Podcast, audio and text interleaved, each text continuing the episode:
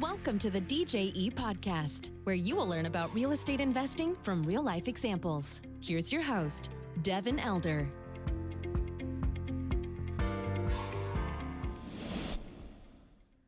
Hey there, welcome to the podcast. Thanks for joining us today. Our guest is John Brickson of McKinney Realty Capital. He joins us from Dallas, Texas, here in the studio to talk about the debt markets. What's going on with the debt markets? What's going on with the Fed hiking rates? The SOFR, uh, rate caps, loan proceeds, kind of everything you want to know about what's happening in the debt markets right now. So, this is going to be very valuable for those of you that are looking at deals right now or just want to learn more about how the debt markets operate. Uh, it's a great podcast I have with John. Before we jump in, a quick reminder if you're not on the DJE investor list right now and you want to see our upcoming projects, you can go to djetexas.com to check that out and get added to our investor list. We can send you case studies and get you connected with our team. Secondly, if you're interested in becoming an operator, you want to go out and buy and run your own apartment deals, we set up apartmenteducators.com as a full one stop shop ecosystem for that. Training, education, vendors, get you plugged in with everything you need to uh, learn and do to go out and be an operator. There's also a free eight part video series there that I teach. You can check that out at apartmenteducators.com. All right, let's jump into the episode with John Brickson. Here we go. All right, hey John, welcome to the podcast. Good to see you. How are you? Hey, doing well. How are you doing? Good, good. Want to dive in on some of the debt market stuff, multifamily investing, all, all that. But before we do, for the audience, how about a little background on on you? You know, your your background, how you ended up getting to real estate, and then I do want to talk about your you know your company now, but a little bit sure. of background.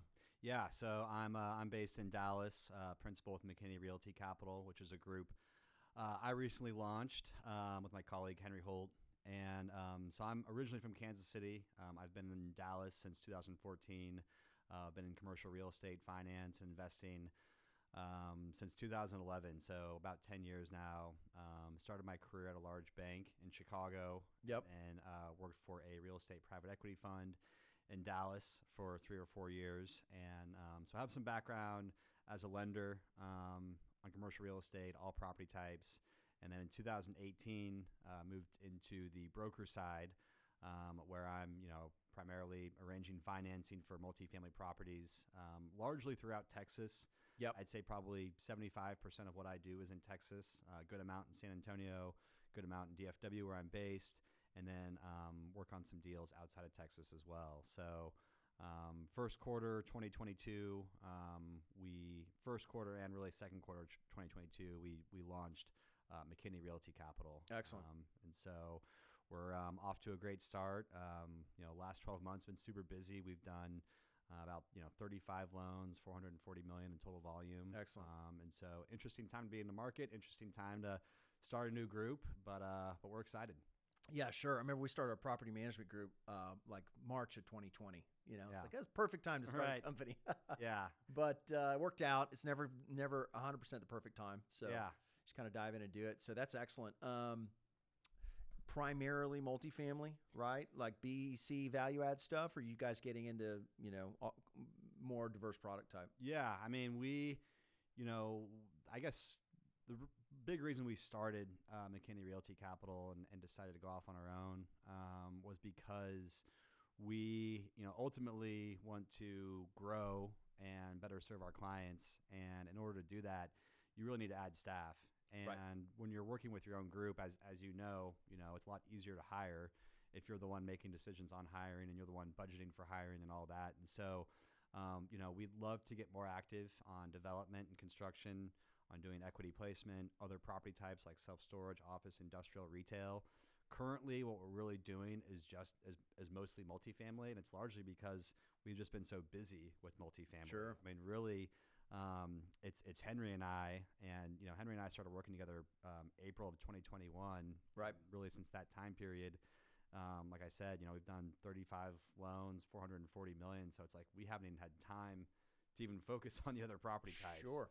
And so longer term, you know, for now, it's really just multifamily. That's our lane. That's our specialty. I think there's um, a lot of benefits to to having a niche and being super focused and specialized. But we would like to bring on uh, more analysts, underwriters, you know, closing coordinators that can help take some stuff off our plate, but then also um, bringing in some other brokers who, um, or just other professionals who have more experience on construction financing, other property types, et cetera. Sure, sure. Yeah, expand out naturally into those over time with with resources that Yeah. that you bring on. Yeah, I love it. Um, well, let's talk about you know the topic of the day. We're recording this mid May. 2022 and this will publish mid-May 2022 so let's talk about what's going on in the debt markets you know um, the Fed finally got off zero so you know that's big news I think the markets are pricing in uh, interest rate expansion, and Yeah. you know that's obviously changing things. But you know, where do you, where do things sit from your perspective? Um, you know, at this particular point in time. Yeah, um, you know, it's it's definitely an interesting time in the market. Um, you know, interest rates have been on the on the rise. You know, both the shorter term rates, you know, like SOFR, which is uh, what a lot of bridge loans and floating rate loans are based on. And will you elaborate on a little a little bit, if, maybe for some in the audience that aren't familiar with SOFR and what that is, how that works? Sure. So, you know, in, in, in financing, commercial real estate financing, you have floating rate loans, which are really adjustable rate loans. Right. And so those loans are based on, you know, all the loans are really based on an index. So the index is going to be either for short-term floating rate loans, it's it's SOFR. For longer-term fixed rate loans, it's primarily the 10-year Treasury. And so loans will have, you know, the index plus the spread. And so for bridge loans, what we usually see is SOFR, which is the short-term index. That's the secured overnight financing rate. Um, you know, it used to be it used to be that all short uh, floating rate loans were based on LIBOR, but they've recently um, the whole financial markets have transitioned away from LIBOR into SOFR. So SOFR, is the short-term rate. Right. Um, it really adjusts every month and on a monthly basis, and so floating rate loans are based on SOFR, and SOFR for the last you know really since um, probably end of 2019. SOFR has been at zero, and it was at zero for really most of the last 10 years since the great financial crisis. Sure. Fed policy has been to cut interest rates to zero, try to stimulate growth, try to stimulate more employment, and actually try to stimulate inflation because for a long time inflation was below 2%. Um, and we were actually at risk of having deflation. Right. Um, and so the Fed was aggressively trying to stimulate the economy, and so they did that by cutting rates. And so when the Fed cuts rates, what's directly impacted are the short-term rates like SOFR. And so SOFR for a long time was anywhere from, you know, five basis points to, to 10 basis points. I mean, it was almost nothing. Effectively zero. I mean, if you look at it, you, the impact on your interest payment Yeah.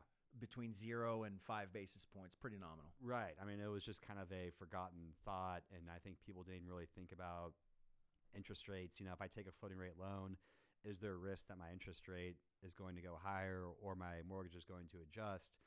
And so, what we're seeing now is um, on these floating rate loans, the Fed is going into hiking mode. So, their first hike was back in March. They went 25 basis points. They just announced another hike uh, in May. That was 50 basis points. There's a good chance they'll hike again in June, 50 basis points. And why are they doing that?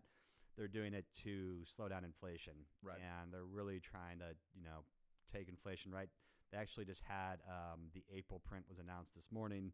Um, I think they were expecting 8.5%. It came in at 8.3%. Right. So that's good. CPI print. Yeah. Yeah. Yeah. With, with maybe some adjustments to automobiles. Right, exactly. That's how they do it. Yeah, I know. And it's it's like, what is it? What does it really mean? What is it really? Yeah. but it sounds like it's hopefully it's flattening out. Um, so, but but either way, the Fed has basically made it clear that our number one priority is to slow down inflation. Secondarily, like we don't really care, you know, asset prices, the stock market. That's Right. not really our problem. Like our main our main concern here is just getting inflation under control. Sure.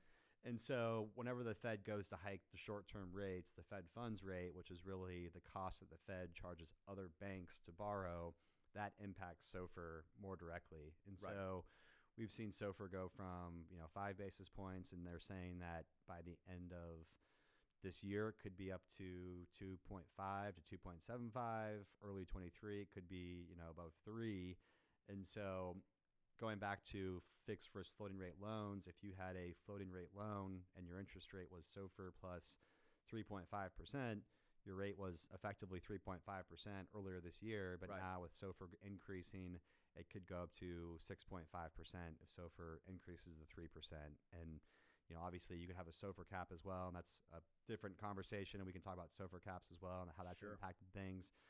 But that's the SOFR side of things, and on the, the fixed rate side of things, um, the the longer term Fannie Mae and Freddie Mac financing, that's really based on the 10 year Treasury. And the 10 year Treasury in 2020, there was a period where it was down as low as uh, 50 basis points. Right. So, lowest level it had ever been at.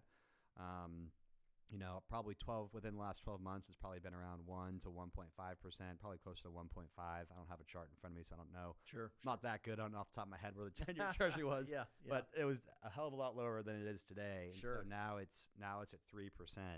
Um, and, you know, where that goes, who knows? But the 10 year Treasury is important because it, you know, that really is what drives uh, Fannie and Freddie.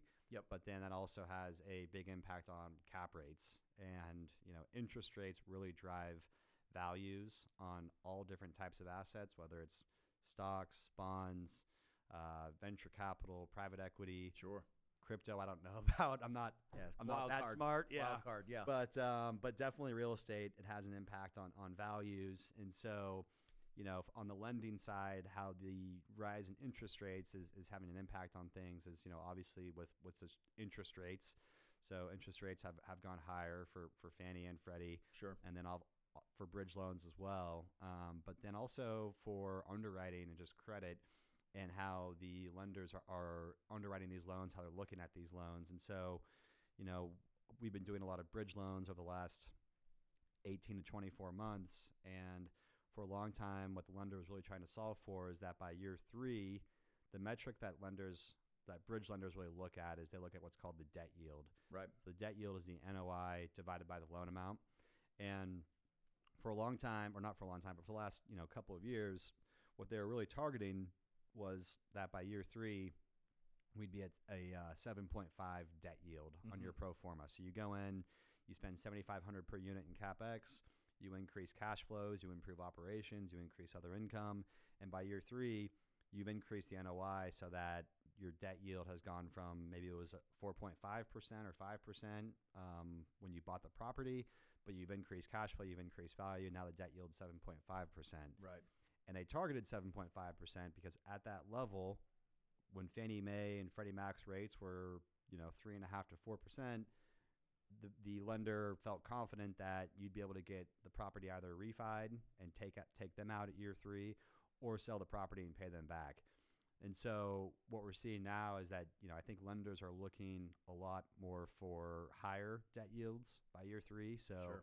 they used to be okay with a 750 debt yield. Maybe now they want to see an, an 8.5 percent debt yield because now that Fannie and Freddie rates are 4.5 percent to 5 percent, um, well now you need really an 850 debt yield maybe to to get taken out Right. um, at par. And so that's kind of what we're seeing on the credit side. Um, you know, the good news is, is lenders are still lending. They still want to lend on multifamily. That they still view it as the best property type out there. Right. Uh, they still want exposure to the space, but you know, I think I think you know a lot of people were getting 80% loan to cost um, over the last couple of years. I think 75% is the new 80 Sure. and it probably stays that way um, until you know there's some relief on purchase prices and values. Prices come down a little bit, cap rates increase a little bit, and then maybe we 80% come becomes more common. Um, you know, I'm doing an 80% loan right now, so it's it's not impossible, Sure. um, but it's just not it's just not as common as it was. Yeah, makes sense. Well, appreciate the overview on that. What are your buyers doing right now as they're coming to the table with offers, or you know, the conversation I'm having with the brokers is the broker representing the seller BOV'd something at 35 million six weeks ago, and then the debt markets shift. They've got to go back to their seller and say, you know, hey, 30 million is the new 35 million, and we're getting offers sub 30 million, whatever the case is. Um, how are your buyers kind of approaching the, the acquisitions given the you know scenario we're in? Yeah, I mean, I would say, um, you know, they're not doing a whole lot different from what they were doing Yep. before interest rates started increasing. Um, you know, I think people are being a little bit more conservative on their underwriting. Um, you know, especially with like their exit cap rates. Right. You know, you might you might underwrite a five percent or five twenty five exit cap. Now you're probably underwriting a five seventy five to a six percent exit cap rate. Right. Um, you know, the other thing that we're seeing that's that's a lot different is you know for 10 million and below, we're doing almost all our, our bank loans, Interesting. and we really like bank loans because the, the benefits of bank loans is a lot of times the interest rate's fixed, So we see, you know, for the most part, 4.75 to 5.25 percent fixed. Sometimes a little bit tighter than that, depending on the deal, sponsor, market, et cetera. But um, 4.75 percent fixed right now is, you know, is a pretty good deal. Sure. Um, you still have that open, flexible prepay um, with banks. Love it. Yeah. Um, Like you know, a one point exit or something like that. yeah, like a one point exit, so you can get in and out, That's or you huge. can or you can you can hold on to it and have fixed rate. You usually are getting a five year term instead of like a three plus one plus one, so Right. you have a little bit more runway. Um, you know, you can get a couple years of interest only. You can go up to seventy five percent LTC. Uh, there's no SOFR cap cost, so SOFR caps are two percent of the loan amount now, and, and you know this is what we're seeing Huge. Yeah. on a lot of these. Yeah. Um, you know, if you are buying a SOFR cap or if you're required to buy one, so you don't have that. Uh, lender legal on bank loans is a lot lower than lender legal for some of these these bridge loans. I mean, Sure. not uncommon for lender legal to, to be you know forty five to fifty thousand dollars, um, which is you can stomach for a fifteen million dollar loan or a twenty million dollar loan, but it gets tougher when you're doing a seven or eight million dollar loan. That's right. So there's a lot of benefits um, on these bank loans, and the, the biggest drawback is that it's it's a recourse loan, uh, meaning you know you're having to sign a personal guarantee. Sure. Whereas you know the bridge loans and Fannie and Freddie, those loans are, are non-recourse, which is you know obviously a, a good way to protect your downside risk uh, as an investor. But that's that's really the only drawback is that you know they're they're recourse.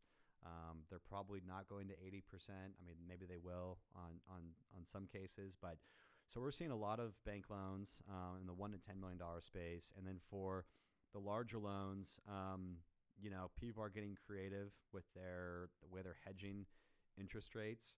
So, you know, SOFR caps basically. So what those are, um, so SOFR caps, what, what that is, is it basically puts a lid on how much SOFR can increase um, during the time during the, the term of the loan. So most bridge lenders will require the borrower to buy, you know, a two or a three year SOFR cap. So for instance, you might buy a two year SOFR cap with a 2% strike rate. And what that would mean is if you had a bridge loan that was uh, 3.5% over SOFR, um, the highest your interest rate could go to would be 2% because you have a 2% strike Yep. plus 3.5%. So 5.5% is the highest your rate could go during that two year period. And so, you know, with SOFR caps, there's kind of there's two different things that really drive the cost of those those caps. It's well, I mean, there's other variables outside of that, but two variables that you can really control as the borrower or as the SOFR cap purchaser are number one, the strike rate. So the lower the strike rate, which is you know the the lower the ceiling on your hedge, um, the more expensive the cost Sure. and then the longer the term, the more expensive the cost of that SOFR cap because you're just you're buying more insurance or longer term insurance. And so what we've been seeing is, you know, originally we were buying three year caps with like a one percent strike, and the SOFR curve, which basically means what people are projecting SOFR to go to, was just flat. I mean, Flat. no one Yep. p- people thought we'd be at zero percent, you Yep. know, forever. You could get a SOFR cap for twenty grand. Yeah, exactly. I mean, you could get SOFR cap for you know 30 basis points, 25 basis points, the loan amount, and you get a three-year cap with a pretty you know tight strike rate. Well, now you know it's a two-year cap. You get a two percent um, strike in year one, maybe a 275 strike in year two. It's still going to cost you know two percent of the loan amount, or maybe even maybe even a little bit more than that. And so what people have been doing is, um, you know, we're seeing people buy 12 month SOFR caps or Mm. asking the lender if they can buy a 12 month cap and just do kind of a rolling cap purchase each each year. Which right. you know the benefit is your your your premium and the cost of that cap is lower, but you're exposed where you know in year at the end of year one you've got to buy another cap. At the Yep. end of year two, you need to buy another cap, and then on top of that, the lender is going to require you to escrow for the purchase of that next cap. Right. So, you know, that's a little bit of a drawback.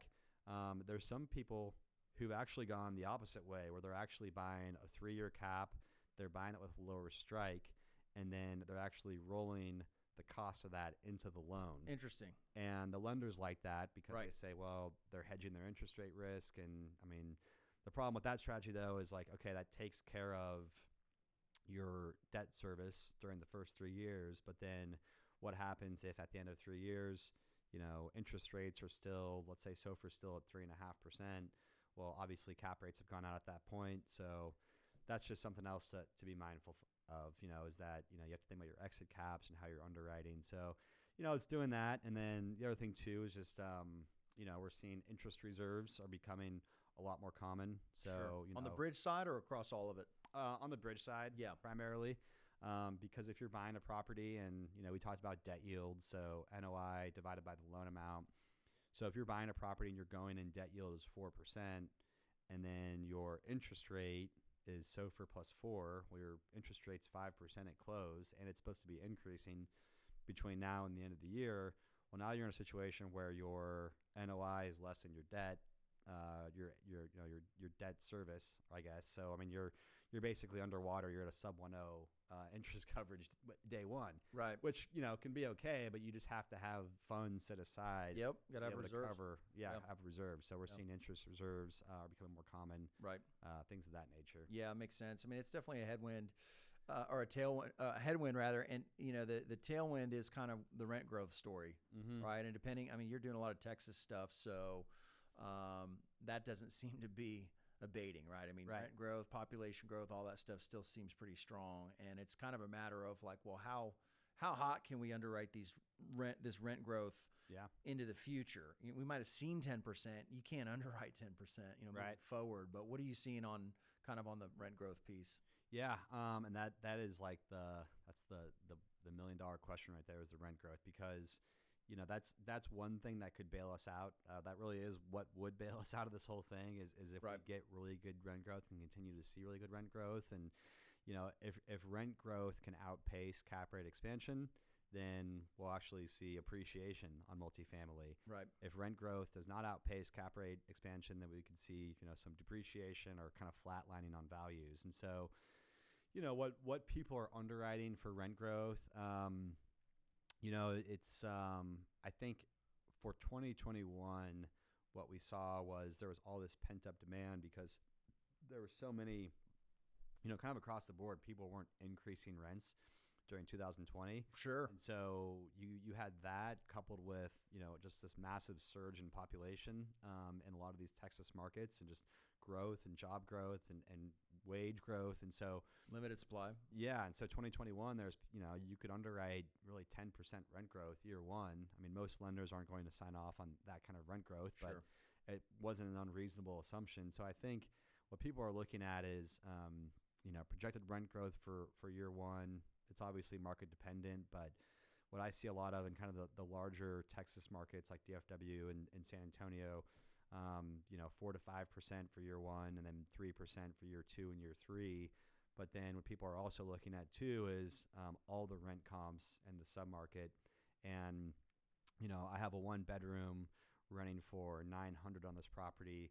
What's every what are all the other one bedrooms that were built during the same vintage in my submarket? You know, where are they running at? Because you can always find one person or one group, one property that's just an outlier, Right. And they're getting twelve hundred a month or Right. thirteen hundred a month, and then they're getting, you know, five percent organic rent growth, you know, beyond that. And so, um, I would just say, you know, overall for borrowers and, and for for owners right now, the most important thing for the next three years is going to be just operations Yes. and making sure you're you're investing capex, you're laser focused on growing growing rents, growing other income, you know, managing expenses as much as you can. Obviously, it's a challenge, Sure.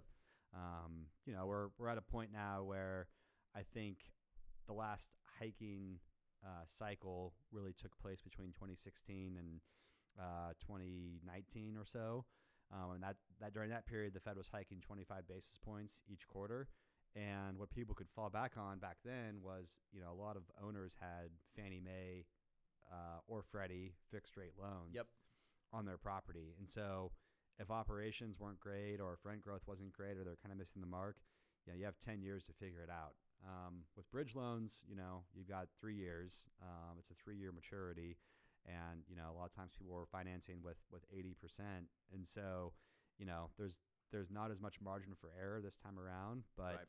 the tailwind is that there's huge rent growth. And then the other thing too is that housing affordability has now gotten even more less affordable because now mortgage rates are, you know, above 5%. Yeah, your single family purchase ability Yeah. is is slipping out of reach for some people, with with rates going to five plus whatever on Yeah. single family. So I mean, there's still a huge shortage of uh, rental properties and rental units and just affordable housing across the board, and even even a non-affordable housing. I mean, even if you want to buy a, a really nice single-family home, like those are hard to come across. So I Right. mean, there's shortages off the board for for housing, and so it's um, it's it's a good place to hide out for sure. And Yeah. Yeah, that's right. I mean, it's there's. I remember a couple of years ago at one of our nicer properties, um, we were losing tenants to because they're buying houses. yeah, Rates were so good. Uh, it was still sufficiently difficult, I think, to get a loan, as it should be. We don't want to repeat a 2008 and, and all that silliness. Should be hard to get a loan, but the rates were so good, and you know that person that was kind of at the upper tier of our clientele for that apartment community was like, "Hey, yeah, I can buy a house for for this," and so w- that was kind of a struggle. That was a few years ago. Now it's kind of sw- the pendulum swung the other way, and we're seeing people kind of come back into multifamily as renters that uh, may have been buyers. So Yeah. puts it out of the reach a little bit. I mean, I could say you know multifamily during the ni- the 90s and the 2000s, but especially during the 2000s was completely different from where it has been over the last 10 years, and that's why you saw such a huge run up is because you know from 2000 2008 um, i mean you could get anyone with a pulse could get a mortgage. Uh, yeah. and home prices only went up. And if you didn't go and buy a home you're just a sucker because Right. why wouldn't i? No Why money down. And my, my home's to be worth more in two years and so pretty much everybody was just going to buy homes and it was really leaving uh, multifamily properties with kind of the the worst demographics, the lowest income, Sure. the lowest rents, you know, all that. And so we just had this this kind of spring where, you know, 2011, 12, um, you know, nobody was buying homes and so everyone was renting and it's still, you know, it's still not as easy to qualify for a mortgage and now it's more expensive. And so what that means for multifamily is just that you're you're still going to have a lot of demand for rentals. Um, Yep. which is which is a positive. Yeah, that's right. That's right. And the, the supply shortage because of what happened after 2008, that next decade was just underbuilt. Yeah. It's going to take us. It's going to take everybody a while to crawl out of that hole and get supply up to meet demand. So Yeah. that's good. Um, well, awesome, John. Thanks for joining. Thanks for sharing your thoughts on the ever evolving debt markets. An interesting time to be a buyer, but it always is. There's always something going on. Yeah, and look, You know? cycles are healthy. Like you have to yep. go through ups and downs. I'm not saying it's going to be a big down cycle, Yep. but it's just it, it, we can't have 2021 every year. Yeah, that's right. You know, That's right. And uh, you know, I talk to a lot of folks, and I say we, we're always we always have headwinds, always have tailwinds. They're changing, whether it's taxes, insurance, whatever. There's always something that's that's hurting us, and there's always something that's helping us simultaneously. So you just got to kind of navigate it, build a good team, and go out and get get deals done. Um, if somebody wants to learn more about your firm, how can they connect with you guys? yeah. So you can go to our website. It's uh, McKinney M C K I N N E Y R C dot com. Um, or you can email me. It's jbrickson at mckinneyrc.com. Excellent. We'll link to that in the show notes. If you're listening, you can just click the link and, and visit John and his team. John, thanks so much. It was a pleasure. All right. Thank you. All right. Thank you for listening to the DJE podcast. For more information, please go to djetexas.com.